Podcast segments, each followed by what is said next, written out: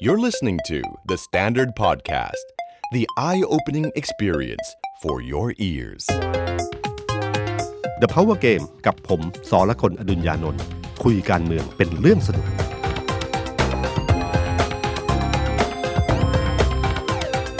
สวัสดีครับ ผมสอละคนอดุญญานนท์ครับ ครับ สวัสดีครับ ผมพลวัตสงสกุลคอนเทนต์ครีเอเตอร์การเมืองเดอะสแตนดาร์ดครับ สวัสดีพี่ตุ้ม สวัสดีคุณผู้ฟังครับ ครับ ดีใจมากที่ได้กลับมา เจอพี่ตุ้มอีก ครั้ง คุณผู้ฟังอาจจะอาจจะไม่ตื่นเต้นแล้ว ผม ครับ ตื่นเต้นนะ ครั้งแรกกลับมาใหม่ ครับ ครับ ช่วงการเมืองตอนนี้กำลังเข้มข้นมาก ครับ นะฮะเพราะว่าเป็นช่วงสัปดาห์ช่วงช่วงนี้ไล่เลียงไปเนี่ยสองสามวันนี้เป็นช่วงเวลาที่สำคัญมาก ครับ นะแล้วก็มีสเต็ปการเมืองที่เกิดขึ้น การเมืองครั้งนี้นี่เป็นเรื่องที่แปลกนะฮะเพราะว่าเอ่อเป็นช่วงเวลาที่สุญญากาศยาวนาน คือหลังจากวันเลือกตั้ง จนถึงวันนี้เรายังไม่ได้รัฐบาลชุดใหม่เลยนะค เกื รั อ บบ จะสามเดือนแล้ว ครับอินโดนีเซียเลือกตั้งไปเดือนเมษาตอนนี้ได้ประธานาธิบดีแล้ว ครับผม ประเทศต่างๆ ที่เลือกตั้งที่หลังได้มาหมดเรียบร้อยแล้ว ลุ้นว่าอินเดียจะแซงเราหรือเปล่า นะฮะ แต่เมืองไทยยังไม่ได้ ครับ เลยนะครับ พี่ตุ้มครับจำได้ว่าสัปดาห์ที่แล้ว ครับ ก่อนที่จะจัดรายการกับคุณเอกธนากร อ่าๆ โอ้โหวุ่นวายมาก มีข่าวใหญ่กกตยื่นคำร้อง ครับ ไปที่สารรัฐธรรมนูญให้เพิกถอนสิทธิ์ อืม สมาชิกสสของคุณธนาธรก ครั ร บ ณีถือหุ้นสื่อ อืม พอวนกลับมาจัดรายการพอดแคสต์สัปดาห์นี้ ครับ ก็ลงครบสัปดาห์พอดี ครับ มีข่าวว่าพรุ่งนี้สารรัฐธรรมนูญท่านจะ พิจารณา พิจา เรื่องรณา นี้ คำร้องเรื่องนี้ว่าจะรับหรือว่าไม่รับ อืม คำร้อง ใช่ครับนี่นี่คือเรื่องใหญ่เรื่องหนึ่ง ครับ ครับ เพราะว่าถ้าเราดูตามเส้นทางของเรื่องราวทั้งหมดแล้วเนี่ยค่อนข้างจะชัดเจนว่าคุณธนาธรมีโอกาสสูงมาก ฮะ ที่ที่ศาลจะรับนะ ครั ฮะ บ ถ้าถ่ายกันเล่นๆนะครับ ฮะ ว่าจะรับไม่รับ ผมเชื่อว่ารับ แล้วก็อาจจะมีมากกว่านั้นก็คือ ถ้ารับแล้วก็คือให้ยุติการปฏิบัติหน้า ครับ ที่ใช่ไหมครับ เพราะว่าวันที่กกตเขายื่นคำร้องต่อศาลเนี่ยนักข่าวเปิดกฎหมายดูเลยครับว่า ครับ กฎหมายที่เกี่ยวข้องเนี่ยมันมีอะไรบ้าง ปรากฏว่าเจอมาตรา 82วรรคสองครับพี่ตุ้ม ครับ เขาเขาเขียนว่ากรณีที่ศาลท่านรับคำร้องแล้วท่านเห็นว่ามีเหตุอันควร ท่านสามารถที่จะพิจารณาให้หยุดปฏิบัติหน้าที่ไปก่อนได้ อืม นั่นแปลว่าวันที่ 23 ถ้าศาลท่านรับคำร้อง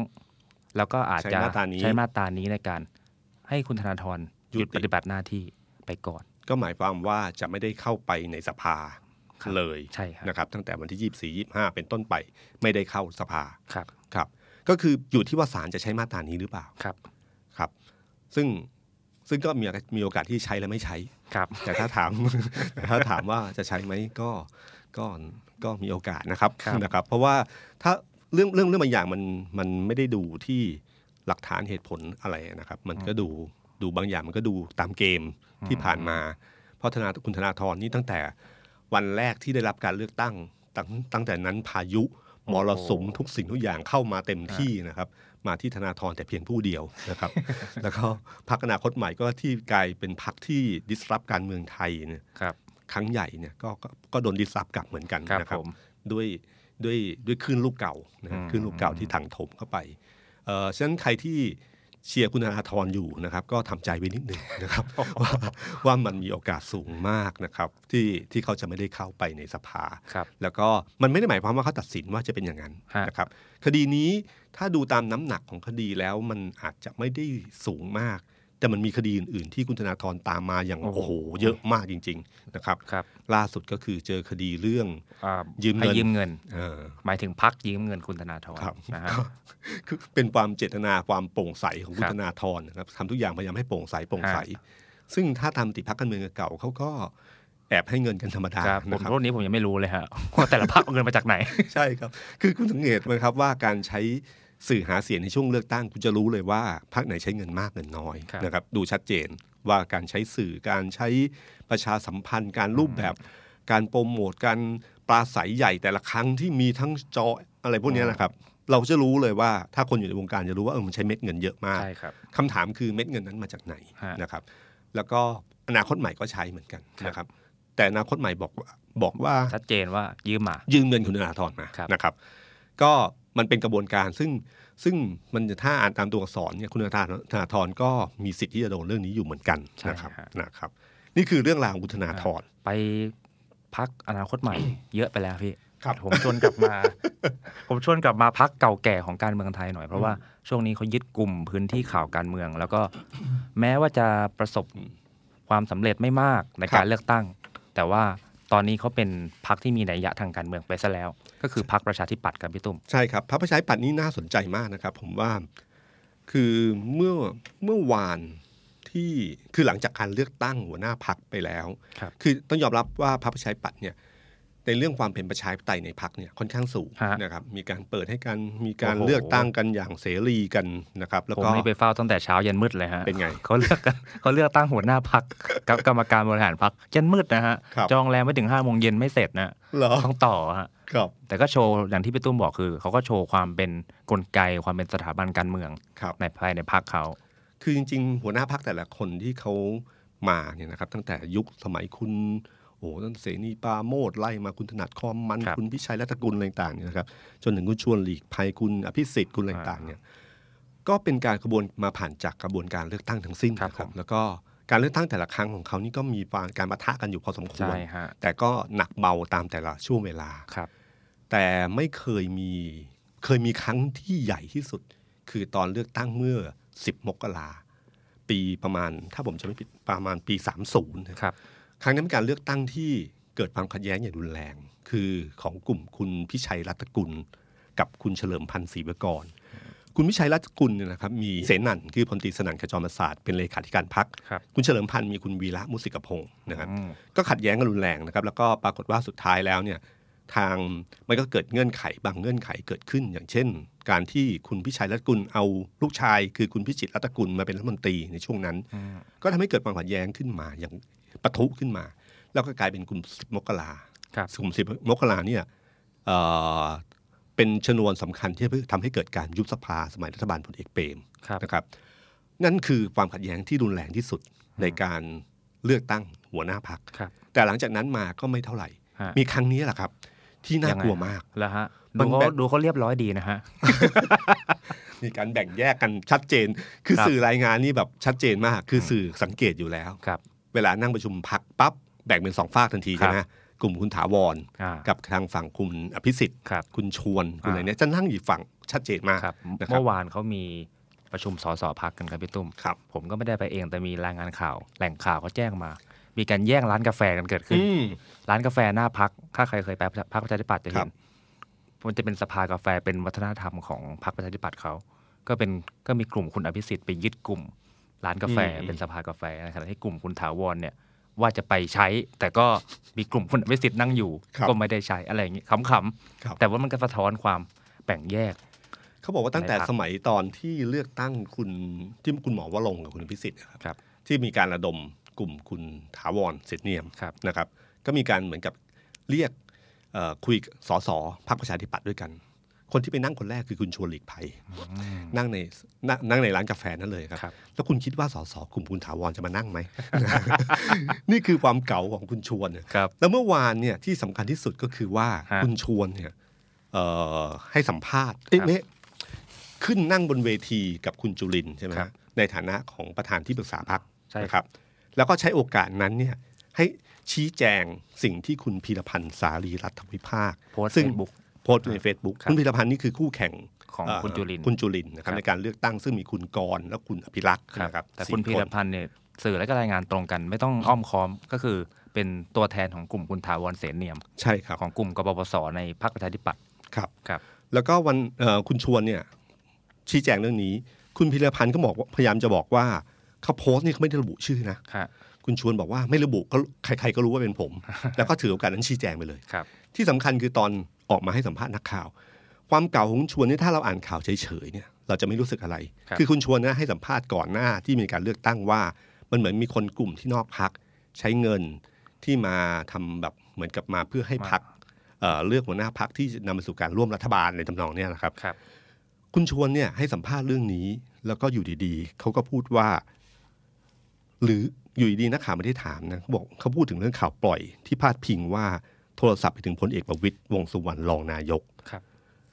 คุณชวนบอกว่าผมยืนยันว่าผมไม่ได้โทรไปคุยนะ แต่ผมโทรไปหาพลตำรวจเอกอัศวินฝันเมือง ผู้ว่ากทมเพอรู้จักคุ้นเคยกันส่วนตัว ถามตรงๆว่า มีเงินผ่านมาทางคนของกทมบางคนหรือไม่ ซึ่งพลตำรวจเอกอัศวินบอกว่าไม่มีข้อมูลในเรื่องนี้ ครับ ผมว่านี่นี่คือความเก่าเกมทางการเมืองของคุณชวนมาก เขาไม่ได้พูดว่าคุณอัศวินเลยนะครับ ครับ แต่เป็นการชี้เป้า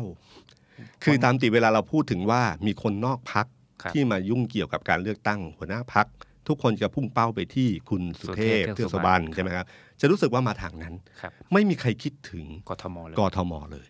พอคุณชวนพูดอย่างนี้ปั๊บ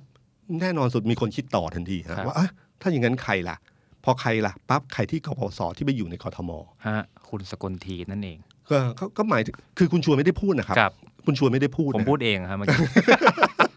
คุณชวนไม่ได้พูดอะไรเลยนะครับ คุณชวนพูดอย่างเดียวว่าเขาเขาไม่ได้โทรหาคุณพลเอกประวิตยนะครับเขาโทรหาพลตำรวจเอกอัศวิน อัศวิน ขวัญเมือง ผู้ว่ากทม ครับ แล้วก็บอกคุณว่าคุณอัศวินขวัญเมืองเนี่ยเป็นคนพูดตรงๆนะครับ เป็นคนที่ตรงไปตรงมา ก็บอกว่า เคยกันมานาน เอ่อคุณเคยกันมานานไม่ได้ว่าคุณอัศวินเลย ครับ แล้วก็บอกเพียงว่าคุณสวินบอกว่าผมไม่มีข้อมูลทางนี้ ครับ แต่คำถามคุณชวนที่ถามคุณสวินก็คือว่าได้ข่าวว่ามีเงินผ่านทางกทมใช่ไหม นี่คือความเก่า ความเก่าของคุณชวนหลีกภัย ซึ่ง ใบมิดโกนยังคมอยู่ ใช่ครับเขาคือเขาคือป๋าเปรมแห่งปอแห่งประชาธิปัตย์ ครับ คือไม่ได้มีตำแหน่งไม่ได้มีอะไรนะครับ แต่มีบารมีที่เยอะมาก ใช่ นะครับ การการการออกมาครั้งนี้เนี่ยมันนำไปสู่การตอบโต้ล่าสุด คุณคุณหมอวรงค์ก็เริ่มโพสต์เรื่องนี้เหมือนกันครับ โพสต์เรื่องคุณชวนเรื่องอะไรเงี้ยก็มาตอบโต้เรื่องนี้อยู่ เอ่อผมเอ่อคุณหมอวรงค์พูดเหมือนกับว่า คิดว่าประชาธิปัตย์เนี่ยไม่มีใครเป็นเจ้าของ อืม อืมคำประมาณเนี้ยค ครั รับ บ แล้วสุดท้ายแล้วก็รู้แล้วจริงๆมันมีเจ้าของอยู่อะไรอย่างเงี้ยนะครับ ซึ่งซึ่งผมว่าความขัดแย้งครั้งเนี้ยมันเริ่มบาดลึกลงไปเรื่อย ครับ ๆ เพราะว่ามันจะมีจุดที่ต้องตัดสินใจคือว่าจะเข้าร่วมกับพรรคพลังประชารัฐหรือไม่ ฮะ สนับสนุนพลเอกประยุทธ์เป็นนายกรัฐมนตรีต่อไปหรือไม่ ครับ จุดนี้เป็นจุดสำคัญในการตัดสินใจ เพราะพรรคประชาธิปัตย์เนี่ยเป็นพรรคที่มีคะแนนเสียงอยู่ 50 ห้าสิบสอง 52 เสียงเนี่ยซึ่งมีเสียงที่มีความหมายมาก ครับ ถ้าพรรคพรรคประชาธิปัตย์เนี่ยเหเข้าไปร่วมกับพลเอกประยุทธ์ปั๊บอย่างที่ผมพูดเมื่อครั้งที่แล้วว่า ถ้าระยะสั้นเอ่อถ้าพรรคเอ่อถ้ารัฐบาลอยู่ยาว ก็อาจจะตัดใจถูก อ่า แต่ถ้าอยู่สั้นแล้วเอ่อยุบสภาด้วยเหตุผลบางสิ่งบางอย่างที่ที่เป็นเรื่องของ ที่เป็นลบ เอ่อที่เป็นลบเนี่ยเขาอาจจะเขาอาจจะยิ่งแย่กวันนี้ก็ได้ ครับ นะครับฉะนั้นจุดตัดสินใจมันอยู่ตรงนี้ อืม ในขณะที่กลุ่มฝั่งหนึ่งที่รู้สึกว่ามันมีอยู่ 20กว่าเสียงเนี่ยอีกฝั่งหนึ่งก็มีอยู่ 20กว่าเสียงเหมือนกัน ที่จะเข้าหรือไม่เข้ากลุ่มกลุ่มคุณจุลินทร์คุณชวนคุณวิสิทธิ์เนี่ย ครับ ท่าทีค่อนข้างชัดเจนว่าไม่อยากเข้าร่วม ไม่อยากสนับสนุนพลเอกประยุทธ์ ครับ แต่กลุ่มคุณถาวรหรือกลุ่มพีรพงศ์เนี่ยซึ่งเขามี พี ส รพันธ์ สอยู่ยี่ ครับ เออคุณพีรพันธ์เนี่ย ครับ ประมาณ 20 เสียง ครับ ซึ่งไม่รู้ว่าจะรวมจากคุณกรณ์กับคุณอภิรักษ์อีกหรือเปล่า ถ้าสองคนนี้ได้อีกกลุ่มนี้มาร่วมด้วยด้วยเนี่ยอาจจะเกิน 25 ก็ได้นะครับ ครับ ฉะนั้นก็หมายความว่าจริง ๆ แล้วกลุ่มนี้มีสิทธิ์ที่จะเข้าร่วมรัฐบาลได้ นี่คือจุดตัดสินใจ อืม นะฮะซึ่งซึ่งตรงนี้เรื่องสำคัญว่าประชาธิปัตย์จะเดินเกมนี้ยังไง ฮะ เพราะว่าแม้แต่ในกลุ่มของคุณจุลินเอง คุณเฉลิมชัยศรีอ่อน ก็เคยพูดในปราศัยตอนช่วงวันสงกรารนะฮะคลิปนั้นบอกชัดเจนเลยว่า เขาจะเข้าร่วมรัฐบาล โอ้โห ซึ่งก็หมายความว่า 25 เสียงของสสในกลุ่มคุณจุลินเอง ก็มีส่วนหนึ่งที่อยากร่วมรัฐบาลเหมือนกัน อืม นะครับ นี่นี่คือเรื่องที่น่าสนใจครับ อีกอีกอีกอีกพักการเมืองหนึ่งครับพี่ตุ้ม ถ้าพูดถึงประชาธิปัตย์ตอนนี้ก็ต้องพูดถึงพักภูมิใจไทย เพราะเขาเป็นสองพักที่เป็นคีย์สำคัญ ครับ ยังไม่ประกาศอย่างเป็นทาง การ แต่ว่ามองดูอ่ะก็อาจจะรู้ว่าไปทางไหนนะฮะ ครับ แต่ว่าคำพูดอย่างเป็นทางการยังไม่มีว่าจะไปฝั่งไหน ภูมิใจไทยเป็นไงครับพี่ ล่าล่าสุดมันมีการประชุม ครับ ที่น่าสนใจมาก คือภูมิใจไทยตอนเนี้ยสำหรับผมเนี่ยคือตัวแปรที่สำคัญเอ่อหลายที่ที่ผมบอกว่าหลายคนบอกว่าหลังเลือกตั้งครั้งนี้มันแปลกมากก็คือว่าพักแกนนำสองพักคือเพื่อไทยกับพลังประชารัฐ ไม่ได้ขยับการจัดตั้งรัฐบาลอย่างชัดเจน อืม ไม่ได้ชัดเจนมาก คือกลุ่มกลุ่มเพื่อไทยเนี่ยเขารวบรวบกลุ่มได้สองสี่ห้าแน่นอน ครับ แต่กลุ่มที่พลังประชารัฐสามารถไปยืนและจับมือได้มันมีแค่สิบเอ็ดพักเล็ก ที่เป็นพักเล็ก ใช่ ครับ ก็คือ มีแค่นั้นเอง พั นะ กเล็กก็สิบเอ็ดเสียง ใช่ครับ ครับ แต่ไม่เคยมีเดินที่เข้าไปหามีภาพของคุณอุตมะเดินไปหาชาติไทยพัฒนา อืม เดินไปหาภูมิใจไทย ครับ เดินไปหาประชาธิปัตย์ ครับ ไม่มีภาพการคุยกันชูมือกัน หรืออะไรพวกนี้เลย ครับ เขาก็เลยงงอยู่ว่าเฮ้ยเกมคราวนี้แปลกมาก อืม ภูมิใจไทยประชาธิปัตย์พูดเหมือนกันว่าเฮ้ยเกมคราวนี้แปลกมากทำไมไม่มีการขยับเลย แต่ในเชิงการเมืองเขารู้อยู่แล้วว่าการขยับจับมือกับ 11 พักการเมือง เพื่อให้ได้ 1 2 6 ก่อน เพราะตัวเลขนี้เป็นตัวเลขมีความหมายนะครับ คือหลังเลือกตั้งเนี่ยใช้เครื่องคิดเลขอย่างเดียว แล้วจำตัวเลขไว้ ครับ นะครับว่าถ้าเลือกตั้งคราวนี้ต้องได้ 376 376 มีสวอยู่ 250 ครับ พอคุณได้อีกเอ่อ126 มาแล้วเนี่ยครับคือ การัน บวก ตีนายก การันตีนายก ครับผม คือเป็นไพ่อยู่ในมือของเขาว่า ถ้าเล่นเกมดื้อๆก็จะเล่นเกมนี้แหละ ฮะ เป็นรัฐบาลเสียงข้างน้อยก็ได้แต่เป็นนายกแน่นอนอะไรอย่างเงี้ย ฮะ ซึ่งเป็นไพ่ที่เหนือกว่า เพราะว่าเขาได้หนึ่งสองหกแล้ว ครับ แต่ขณะเดียวกันเนี่ยเขายังไม่ได้ 250 คือ 251 เนี่ยคือต้องจำนวนสสในสภา ครับ ซึ่งทำให้เวลาพอคือวุฒิสมาชิกเนี่ยจะมีมีบทบาทตอนเลือกตั้งนายกอย่างเดียว ใช่ พอหลังจากนั้นปั๊บเป็นเรื่องประชุมสภาแล้ว ครับผม ต้องใช้เสียงในสภา ครับ ฉะนั้นถ้าคุณมีเกิน 251 คุณถึงจะมีโอกาส ถ้าปิ่มน้ำมากๆเนี่ยใครๆก็รู้ว่ามันมีโอกาสที่สสป่วยลาไปนู่น อืม ไปนี่เป็นรัฐมนตรีอะไรต่างๆเนี่ย ครับ มันก็ทำให้เสียงมันหายไป ฮะ เนี่ยเขาต้องเกินอยู่พอสมควรอย่างน้อยเกินสิทธิ์สักสามสิบเสียง ถ้าเกิน 30 เสียงไปกลับก็ประมาณ 60 อะไรอย่างเงี้ยนะครับ คือคืออย่างนั้นมันน่าจะดีกว่าเอ่อที่ดีสุดน่าจะมาสัก 280เนี่ยผมว่าพอไหว อืม นะฮะพอมีแบบมีตัวยืดหยุ่นได้บ้าง พอพอตัวเลขมันไม่ได้เนี่ยคราวเนี้ยมันไม่มีการขยับมาสองพักเนี่ยภูมิใจไทยก็เริ่มคุยกัน แล้วก็ภูมิใจไทยเขารู้สึกอยู่อันหนึ่งว่าเขาเองก็มีโอกาสเหมือนกัน ล่าสุดมีการประชุมพักที่บุรีรัมย์นะฮะ ฮะใช่ครับ ก็มีการเสนอกันในพักอยู่เหมือนกันบอกว่า สสบางคนก็ก็เสนอเหมือนกันบอกว่า เป็นบางทีคุณอนุทินต้องเสียสละ ยังไงฮะ เสียสละมาเป็นขั้วที่สาม โอ้ มาเป็นนายกรัฐมนตรี นี่เสียสละแล้ว นี่ ใช่ไหม เสียสละ ครับก็คือคือมันมีการเสนออยู่เหมือนกัน เพราะว่ามันเป็นโอกาส ครับ ครับ แล้วก็จริง ๆ เนี่ยสสส่วนใหญ่ของภูมิใจไทยเนี่ยอยู่ภาคอีสาน คุณ อืม ดูโพล ใช่ ล่าสุด โพลล่าสุดที่ออกมาแล้วกันว่าสนุนใครเป็นนายกรัฐมนตรี ครับ ที่คุณสุดารัตน์นี่มาอันดับหนึ่ง คุณประยุทธ์นี่ โอ้ อันดับท้ายๆมากเลย ก็แสดงว่าจริงๆอะเสียงเนี่ยเอ่อสสสภูมิใจไทยหลายคนที่ได้เป็นสสในช่วงเอ่อในในในภาคอีสานเนี่ยส่วนหนึ่งเพราะว่าช่วงโค้งสุดท้าย คุณอนุทินพูดค่อนข้างมีน้ำหนักและชัดเจน ครับ ว่าไม่ได้อยู่ฝั่งพลเอกประยุทธ์ ครับ ทำให้สสเขาสามารถหาเสียงได้ อืม ในพื้นที่ หลายคนก็รู้สึกว่าถ้าสมมติว่าคุณอนุทินไปสนับสนุนพลเอกประยุทธ์ มันหมายความว่าหาเสียงครั้งต่อไปเขาเหนื่อยแน่นะฮะ อืม เขาเหนื่อยแน่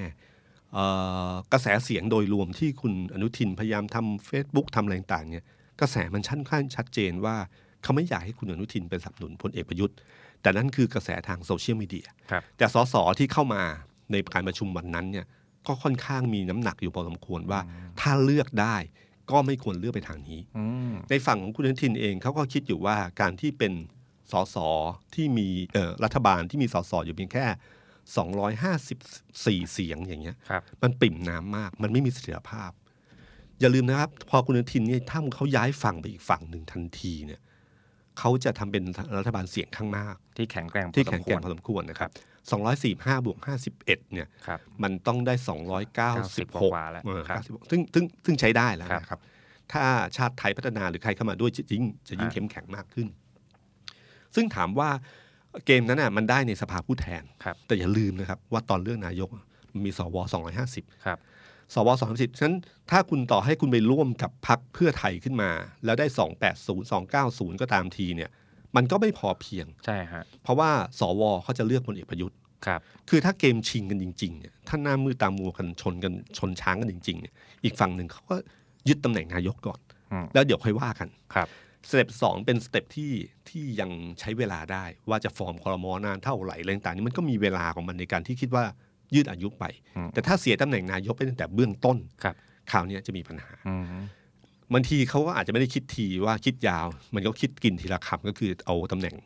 นายกก่อน นายก ครับ ก่อนนะครับฉะนั้นคุณอนุทินอยู่ในจุดนี้ คุณอนุทินก็เริ่มเดินเดินล่าสุดเมื่อวานก็คือการกินข้าวคุณเฉลิมชัย ครับ นะครับพระพยายปัตย์ ลงหน้าหนึ่งหนังสือพิมพ์ ใช่ครับ แล้ว จับ ก็ มือกัน ผมว่าสักพักหนึ่งก็จะไปพักชาติไทยพัฒนา อืม เพราะถ้าสามพักรวมกันเมื่อไหร่มันได้ร้อยสิบเสียง ครับ ร้อยสิบสามถ้าผมจำผิดนะ ฮะ ท่านตัวเลขประมาณเนี้ยมันก็คือถ้ากับเป็นคู่ที่สามเนี่ยชัดเจนแล้ว ครับ ใครจะมากับผมบ้าง อืม การเจรจาต่อรองจะมีน้ำหนักมากขึ้นนะฮะเพราะที่ผ่านมาเวลาข่าวที่ออกหน้าหนังสือพิมพ์ว่าพลังประชารัฐจะเอากระทรวงไหนเนี่ย มันเป็นการเจรจาต่อรองที่คนอีกฝั่งหนึ่งงงอะ่ะคือคุณเอาก่อนอะ่ะ อ๋อ คือนึกออกไหมคือเวลาเจรเราคุยกันเจรจากันเนี่ยมันมาหลายคนมันต้องคุยกัน ถ้าเราบอกว่าเกรด A มันมีอยู่เท่านี้ ครับ ถ้าผมมี 15 เก้าอี้ ผมได้ 15 ประชาธิปัตย์ได้ 7 ภูมิใจไทยได้ 7 มันไม่ใช่หมายถึงว่าพลังประชารัฐเลือกก่อน 15 อืม แล้วค่อยให้ เอ่อภูมิใจไทยเลือกค่อยให้ประชาธิปัตย์เลือก ครับ คือตามหลักมันก็คือต้องถ้าถ้าถ้าถ้าถ้าทฤษฎีแบ่งของทั่วๆไป ครับ คือ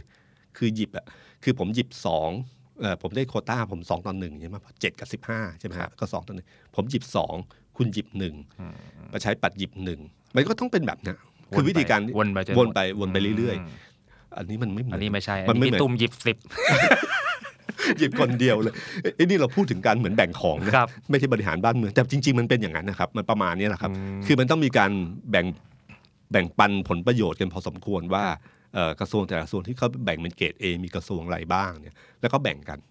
แต่ประชาธิปัตย์เอยแต่แต่พลังประชารัฐอะเหมือนกับว่าจะเอาหมดไอ้นี่ก็ไม่ให้ไอ้นี่ก็ไม่ให้ไอ้นี่ก็ไม่ให้ โควต้าเขาเยอะอะพี่ยังไง โควต้าเขา ซึ่งซึ่งซึ่งหลังเลือกตั้งแล้วนะ มันไม่ใช่ช่วงเวลาของสมัยคอสชนะ อืม พลเอกประยุทธ์จะคิดแบบเดิมไม่ได้ ครับ คิดแบบว่าเรามีอำนาจอยู่ในมือ แล้วเราเลือกก่อน อ๋อ แล้วเราจะทำตัวเหมือนกับพลเอกเปรมสมัยนั้น ครับ ผมว่ามันคนละช่วงเวลา อืม แล้วมันเอ่อกองทัพก็ขยับยากไม่เหมือนกับสมัยก่อน ฮะ สมัยก่อนนี่ขยับอย่างชัดเจนนะครับ ครับ ขยับแบบเอ่อบรรยากาศของสมัยก่อน ก็คือพลเอกเปรมเสร็จปุ๊บใครว่าพลเอกเปรมปั๊บกองทัพสามกองทัพก็ตบเท้าไปหา ให้กำลังใจพลเอกเปรมอะไรเงี้ย ครับ มันมีบรรยากาศแบบนั้นอยู่ในอดีต ซึ่งเรื่องนั้นมันเกิดขึ้นประมาณเกือบ 30 ปีแล้วนะฮะ อืม วันนี้มันไม่ได้ขยับได้ง่ายขนาดนั้น ครับ นะครับเอ่อพลเอกอภิรัตน์ขยับนิดเดียวตอนสมัยตอนช่วงเลือกตั้ง ครับ เพลง ครับ หนักแผ่นดิน ครับ ปฏิกิริยาโซเชียลมีเดียเพียบเลย โอ้โห มันไม่เหมือนเดิมนะครับ ทุกอย่างมันไม่เหมือนเดิมโลกไม่เหมือนเดิม ฮะ ฉะนันเวลาพลเอกประยุทธ์พูดว่ากระทรวงนี้ต้องเอาบิ๊กป้อมต้องอยู่ คนนี้ต้องอยู่ ม มันทำให้บรรยากาศการเจรจาต่อรองมัน มันเสีย อึดอัด มันอัดใช่ไหมฮะ มันอึดอัดเส้นภูมิใจไทยก็เริ่มเคลื่อน ผมเชื่อว่าเคลื่อนแบบนี้เนี่ย น่าสนใจตรงที่ว่า ตอนนี้เขาเจรจากับพรรคชาติไทยพัฒนาเนี่ย ชาติไทยพัฒนาเขาจะรู้สึกว่าเขามีแค่ 12 เสียง ครับ เขาเป็นเสียงส่วนน้อยเขาเขาแล้วคุยกันก่อน no problem เอออยู่นิ่งๆ อยู่นิ่งๆ แล้วแต่ เฉยๆ แต่ประเด็นที่น่าสนใจก็คือว่า มีคนบอกชาติไทยพัฒนาว่า อย่าลืมนะ ตอนเนี้ยใครเกินสี่เสียงเนี่ยมี power เท่ากัน ทำไมอะครับพี่ คือขยับคือคือรวมเอ่อพักพลังประชารัฐเนี่ยรวมกับพักอื่นๆ เรียบร้อยแล้วเนี่ย ครับ ถ้ารวมประชาธิปัตย์ภูมิใจไทยชาติ ชาติพัฒนาชาติไทยพัฒนาอะไรต่างปุ๊บมันก็ได้สองห้าสี่ประมาณนั้นนะครับฉะนั้นใครเกินสี่เสียงขยับออก มันก็ต่ำกว่าสองห้าศูนย์ทันที อืม อำนาจต่อรองในวันที่ฟอร์มคลมอแบบเนี้ยใครเกินสี่เสียง มีอำนาจต่อรอง โอ้โห โอ้ผมว่าโอ้ยคำนี้คมว่ะ สุดยอด เออจริง จริงครับ ผมไม่รู้ว่ากระตุ้นให้ชาติพัฒนาเริ่มคิดหรือเป ล่า เปิดส่วนชาติพัฒนาบังเอิญมีแค่สามเสียง ครั ดึ บ งแล้วไม่ค่อยมีเท่าไหร่นะครับ ฮะ นะครับ อืม เออนี่คือเกมถ้าถ้าผมใช้ใช้คำว่าทฤษฎีมันก็คือทฤษฎีของภูมิใจไทยในการเดินก็คือการเอ่อกิ่งไม้ไผ่อะครับคือถ้ากิ่งเดียวหักง่าย ครับ ก็ร่วมมันหนึ่งกิ่ง กิ่งที่สองก็เป็นประชาธิปัตย์กิ่งที่สามรวมใจเอ่อพรรคชาติไทยพัฒนารวบขึ้นมาปั๊บมันจะเป็นไม้ที่แข็งแกร่งหักยากเลยนะ ตอนนี้ตีได้ เลยเอ้ยพี่ตุ้มครับพี่ตุ้มเมื่อกี้กลางทฤษฎีแล้วผม เอะใจนิดหนึ่งพี่ตุ้มบอกว่าอ่าพักพลังประชารัฐรวม 11พักถือแต้ม 126 ไปบวกกับสว ครับ 250 เพื่อเลือกนายกก่อนคำถามผมคือ เอ๊ะสว250 เขาไปทางเดียวกันหมดจริงเหรอฮะ เออเนี่ยน่าสนใจ อ่า เพราะว่า ประเด็นเนี้ยน่าสนใจ เพราะ ครับ ว่าคนชอบคิดว่า 250 นี่เป็นของตาย ครับ แต่จริงอ่ะ 250 เนี่ยนะครับ มันมี 200 คือมี 6 คนที่มาจากผู้บัญชาการ เหล่าทัพ เหล่าทัพใช่ไหมครับ ผม อันนี้ได้โดยตำแหน่ง กับอีก 194 ที่คอสชเป็นคนเลือก ครับ นะครับ อีก 50 เนี่ยมาจากการคัดสรรด้วยเงิน 1,300 ล้าน ครับผม แต่จากการเลือกตั้ง พูดให้เจ็บปวดกันเล่นๆกันหน่อย ครับ นะครับนะ1,300 ล้านนะครับ พอสวรัฐนี่ให้ไปได้ไป 50 คนเองเหรอฮะ เขาผมจำไม่ได้ว่าจำนวนเท่าไหร่ ครับเพื่อ แล้ว 50คนถูกฮะ ไม่ไม่เขาเขาสองร้อยคนใช่ไหมแล้ว ค คั รั ด บ เลือก คัดเลือกเหลื ห อ50ฮะ แต่ไอ้สองร้อยคนนะคอสชไม่ได้เลือกมานะ มันมีคนที่มาจากสายจากของต่างจังหวัดจาก ฮะ สาขาอาชีพอะไร ครั ต่าง บครับ ๆคนกลุ่มนี้คอสชไม่ได้มีบุญคุณกับเขาร้อยเปอร์เซ็นต์นะครับ อืม แต่ร้อยเก้าสิบสี่เนี่ยบุญคุณร้อยเปอร์เซ็นต์ ครั ผ บ มเลือกคุณมาโดยเฉพาะชั้นห้าสิบนี่มีเอ่อบางคนมาจากต่างจังหวัดด้วย มีจากอะไรเงี้ย คนกลุ่มนี้เขาก็สัมผัสกับชาวบ้าน สัมผัสกับสาขาอาชีพอยู่ เขาเป็นตัวแทนของกลุ่มเหล่านี้ ก็ไม่ได้หมายความว่า 50 คนเนี้ยจะมีโอกาสที่จะโหวตยกพลเอกประยุทธ์ทั้งหมดนะครับ นี่คือมุมที่สสหลายคนเริ่มมอง นะถ้าเขาเดินเกมการเมืองเขาอาจจะเดินเกมคู่ขนานได้ ว่าเขาเดินเกมด้านหนึ่ง คือเดินเกมกับสสด้วยกัน ครับ นะครับพักแต่ละพักจะรวมกันยังไง อีกเกมหนึ่งก็คือเดินเกมกับสว ว่าจะดึงไอ้ห้าสิบคนเนี้ยเข้ามาร่วมอยู่ในกลุ่มนี้ได้ยังไงบ้าง อืม เพราะเวลาโหวตเนี่ยไม่ถึงวันนั้นมันอิสระแล้ว เพราะว่าไม่มีอำนาจคอสชแล้วนะครับ มาตรา14หมดนะครับ ครับ รัฐบาลใหม่เกิดขึ้นในระบอบประชาธิปไตยนะครับ ฉะนั้นสิ่งต่างๆ มันบุญคุณที่เคยมีอยู่มันไม่มีอำนาจร้อยเปอร์เซ็นใน 200 คนนั้นก็มีคนที่มีตำแหน่งเป็นทหารและตำรวจอยู่ประมาร้อยหนึ่งคน ครับ ใช่ไหมร้อยเอ็ดร้อยหนึ่งคนเขามีอันนะชัวร์ๆสมคุณสมชายแสวงการให้สัมภาษณ์คุณสุดชัยหยุ่น ครับ เมื่อวันก่อน บอกว่าสวเองเนี่ย ถ้าลองอีกฝ่ายหนึ่งรวบได้รวบรวมเสียงได้ 330เนี่ยสวอาจจะเทให้ก็ได้นะ อืม อืม เขาก็พูดเขาบอกว่ามันมันมันก็เห็นชัดว่ากระแสมันเป็นยังไง ฮะ แต่เขาไล่ไปถึง 330 50 เลยนะ ผมคุณสุริชัยหยุ่นถามว่า 300เพราะ300 ไม่พอ ไม่พอด้วยเหรอฮะ ผมก็สนุกดีฮะก็คือผมรู้สึกว่าเนี่ยเกมนี้คือเกมที่น่าสนใจอันหนึ่งว่าถ้าถ้าคุณอนุทินเดินเดินเกมนี้ ถามว่าเพื่อไทยอนาคตใหม่มีสิทธิ์จะยอมไหม ไม่แน่นะครับ อืม เพราะว่าอย่างน้อยสุดก็ไม่ใช่พลเอกประยุทธ์ อ่า อย่างน้อยสุดก็ไม่ใช่การสืบทอดอำนาจ ใช่ฮะ สิ่งที่เขาเป็นเป้าหมายใหญ่ที่สุดของ ซึ่ เขา งตรงคอนเซปต์เขาก็ ใช่ คืครัอหยุ บ ดหยุดคุณประยุทธ์ก่อน ใช่ครับ ฮะ นี่คือนี่คือเกมการเมืองที่เกิดขึ้น ถามว่าแล้วพลังประชารัฐมันเหมือนกับเหมือนกับฝ่ายตั้งรับอย่างเดียวหรือเปล่า นั่นดิฮะ คำตอบว่ามันไม่ใช่นะไอ้นิ่งๆอยู่เราก็ไม่แน่ใจว่าเป็นยังไง อืม เพราะว่าเอ่อการเดินเกมอย่างแท้จริงเหมือนยังไม่เกิดขึ้นพระพลังประชารัฐมันมีองค์ประกอบที่สำคัญที่สุดก็คือว่ามันมาจากหลายฝ่ายมาก ครับ มีทั้งกลุ่มคนสมคิดใช่ไหมฮะสมคิดจาตุศรีพิทักษ์ที่มีคุณเอ่อเอ่ออุตตมะคุณอะไรต่างๆเนี่ย สี่ มา รั ค ฐ บ มนตรี ครับ นี่คือเด็กคุณสมคิด ใช่ คุณลูกศิษ ครับ ย์เลยแหละ แล้วกลุ่มกบกบปส ครับ คุณสมศักดิ์สุริยะ ครับ นะครับก็เป็นส สาม ส มิตรกเดิมลุ่มหนึ่ง ครับ เอ่อกลุ่มสสที่เป็นแก๊งใหญ่ ๆ ที่ไม่ขึ้นสังกัดกับคุณสุริยะ กับคุณสมศักดิ์อย่างเช่น คุณวราเทพ อืม ตระกูลคุณปื้ม คุณสันติพร้อมพัฒน์เพชรบูรณ์นะฮะกลุ่มนี้เขากวาดเป็นจังหวัดจังหวัดมา ครับ นะครับ กลุ่มนี้นอกจากมีความเป็นสสแล้วเขามีอำนาจต่อรองในพักอยู่ระดับหนึ่ง ครับ เวลาที่เจรจาต่อรองถ้าสมมุติว่าสมมุตินะครับ อันนี้ไม่ใช่เรื่องจริง ฮะ สมมติคุณสมคิดมาเจราจา ถามว่าทุกพักจะเชื่อไหม ว่าคุณสมคิดมีอำนาจตัดสินใจ ผมเชื่อว่าคงไม่เชื่อคงไม่เชื่อมากนะ อืม ให้น้ำหนักไม่ได้ร้อยเปอร์เซ็นแต่สมมติว่าถ้าเป็นคุณประวิตย อืม ซึ่งไม่ได้เกี่ยวกับพักเนี่ยครับ แล้วฮะ ครับ ไม่ได้เกี่ยวกับพักไม่ได้เกี่ยวกับพัก ครัไบม่ได้เกี่ยวกับพักไม่ได้เกี่ยวกับพักไม่ได้เกี่ยวกับพักครับ ครับ นะครับ แล้วคุณประวิตยมาเจราจาอ่ะอาจจะมีอำนาจมากขึ้น อืม รู้สึกว่าน่าเชื่อถือ ถ้าพลเอกประยุทธ์ล่ะน่าเชื่ออ แต่สองคนนี้ก็ต้องระวัง เพราะว่าจะเป็นการครอบงำพักเลยต่างๆเนี่ย โอ้ไม่ครอบงำแล้วมั้งฮะคุณประยุทธ์เป็นแคนดิเดตเป็นหนึ่ง ก็ก็เนี่ยคือสิ่งที่ต้องระวังตัวแต่เพียงว่าการเจรจาการเคลื่อนของเขาเนี่ยผมยังงงอยู่ว่าเขาจะเคลื่อนยังไงบ้าง ครับ ถ้าการเจรจาพรรคประชาธิปัตย์กับภูมิใจไทยกับอะไรพวกเนี้ยนะครับเขาจะเคลื่อนยังไง เพราะถ้าเทียบประวัติศาสตร์ย้อนกลับไปเนี่ยมันคล้ายๆกับช่วงรสชรสชคือช่วงประมาณพฤษภาเอ่อปี สามสี่ 34 สามห้า นะครับแล้วเลือกตั้งปี 35 ขึ้ คน รับ มาก่อนเกิดเหตุพฤษภาธมิน ครับ นะครับตอนนั้นก็เป็นจังหวะหนึ่งเหมือนกันที่เอ่อมีการเจราจา คือคือพักสามัคคีธรรมเอ่อชาติไทยกิจสังคมและพักอะไรอีกสองสามพักนะครับ ครับ รวมกันรวมกันได้เสียงข้างมาก สามัคคีธรรมนี่คือตัวแทนของรสชก็เสนอชื่อคุณนรงค์วงศ์วันเป็นหัวหน้าพัก ครับ คุณนรงค์วงศ์วันเป็นหัวหน้าพักปรากฏว่าเจอคดีเกี่ยวกับเรื่องของ Blacklist แบ็กลิส สหรัฐ ที่ของสหรัฐอเมริกา ครับ ก็ไม่สามารถขึ้นตำแหน่งนายกได้ ตอนแรกเขาเสนอชื่อคุณสมบุญละหง อืม นะครับ แต่คุณสมบุญปฏิเสธ ก็มีการพูดกันว่าตำแหน่งนี้งั้นก็ให้ให้บิ๊กสุขึ้นแทน ครับ เพราะตอนนั้นรัฐธรรมนูญยังเปิดให้เป็นนายกรัฐมนตรีมาจากคนนอกได้ ภิกษุคือพลเอกสุจินดาคลายประยุทธ์ ใช่ ครับ ครับพลเอกสุจินดาคาประยูนตอนนั้นเป็นผู้บัญชาการทหารบกนะครับเป็นตัวจริงในการรับอาหารครั้งนั้นพลเอกสุจินดาก็สุดท้ายยอมเป็น เพราะว่าพี่จอร์ดบอกว่าถ้าสูงไม่เอาให้เต้ ครับ ซึ่งเราก็เออนี่ตำแหน่งนายกรัฐมนตรีนะนะครับเอ่อพลเอกสุนทรคงสมพงศ์นะครับ ก็คือคุณพ่อของคุณพลเอกพลเอกอภิรัตน์เนี่ยนะครับ พงศ์ครับ ครับเป็นประธานรสช ครับ ก็บอกว่าถ้าสูงไม่เอาให้เต้ตกลงบิ๊กสุกเอา ครับ นะบิ๊กสุกเอา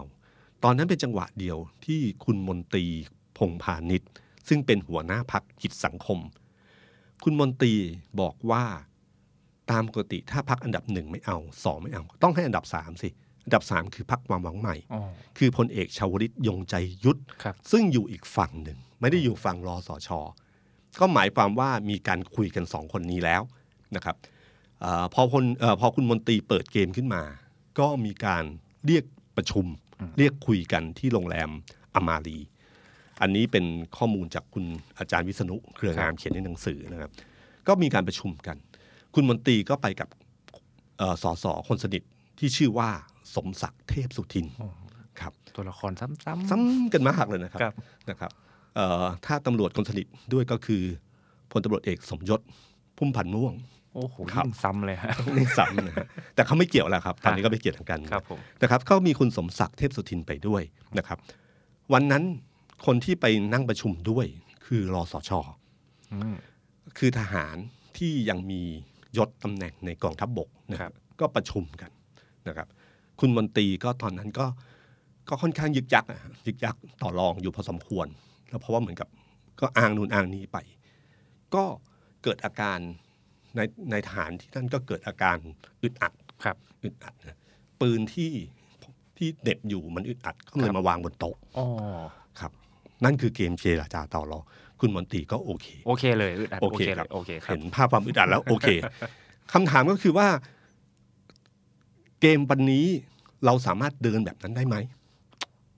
เดินแบบนั้นได้ไหม คือคุณจะพูดอะไรก็ตามที แต่เราก็รู้ว่าจริง ๆ มันคืออะไร ครับ นะครับ ถ้าไม่ได้เดินขนาดนั้นเนี่ย การณวันนี้พักการเมืองเขามีลิติมิเดตอยู่พอสมควร อืม เกมพวกเนี้ยมันก็จะต้องเราก็ไม่รู้ว่ามันต่อไปจะเป็นยังไงเหมือนกันนะครับ อืมคราวนี้พี่ตุ้มครับที่เราคลี่ตัวเลขสสในสภาเกมทุกอย่างมากันหมดเนี่ย เห็นในทางการเมืองจะมีวันหนึ่ง ครับ ก็คือวันเลือกประธานสภา นี่ ซึ่งจะเป็นวันที่เหมือนว่า วันนี้แหละ จะเป็นวันที่รู้นัยยะทางการเมืองบางอย่าง ใช่ นัยยะทางการเมืองที่รู้ คือประ ใน เด็ วัน น นั้นคืออะไรครับ ปฏิทินสภาปฏิทินสภาก็คือยี่ยี่สิบสี่ใช่ไหมฮะ เป็นรัฐพิธี รัฐพิธีเสร็จปั๊บยี่สิบห้า อ่าวั ยี่สิ น บ เลือก ห้าพฤษภาจะเป็นวันเลือกประธานสภาผู้แทนราษฎร ครับ นะครับ ประธานสภาผู้แทนราษฎรเนี่ยถามว่ามีความหมายแค่ไหน ฮะ เอ่อความหมายในเชิงทั่วไปก็คือการควบคุมบรรยากาศในการประชุมสภา อืม เขาจะหาสสที่มีความเก่าอยู่พอสมควร มีบารมีพอสมควร เพราะบารมีเนี่ยมันคือคือแม้ว่าเราจะเห็นภาพหน้าฉากก็คือการที่ที่เหมือนขัดแย้งกันเต็มที่ แต่จริงๆเนี่ยเวลาเจอกันเขาก็เหมือน ครับ เพื่อนกัน ใช่ครับ คุยกันฉะนันใครที่มีบารมีพอสมควรเนี่ยถ้าสสฝ่ายค้านขึ้นมาอภิปรายแล้วเริ่มแบบโหหนักหน่วงหรืออะไรเกินไป เขาอาจจะปรามหรือขอหรือตีลวนเนี่ยด้วยบารมีบางทีเขาอาจจะขอ แล้วเขาก็ยอมได้ อืม นะครับหรือช่วงจังหวัดทีเด็ดที่ขาด เช่นตอนช่วงที่จะปิดสภา ตอนที่จะโหวตตอนที่จะอะไรเนี่ยอันเนี้ยใช้ความเก่าเกม ครับ ซึ่งคนเนี้ยจะมีความสำคัญในการเอ่อในการควบคุมบรรยากาศในสภา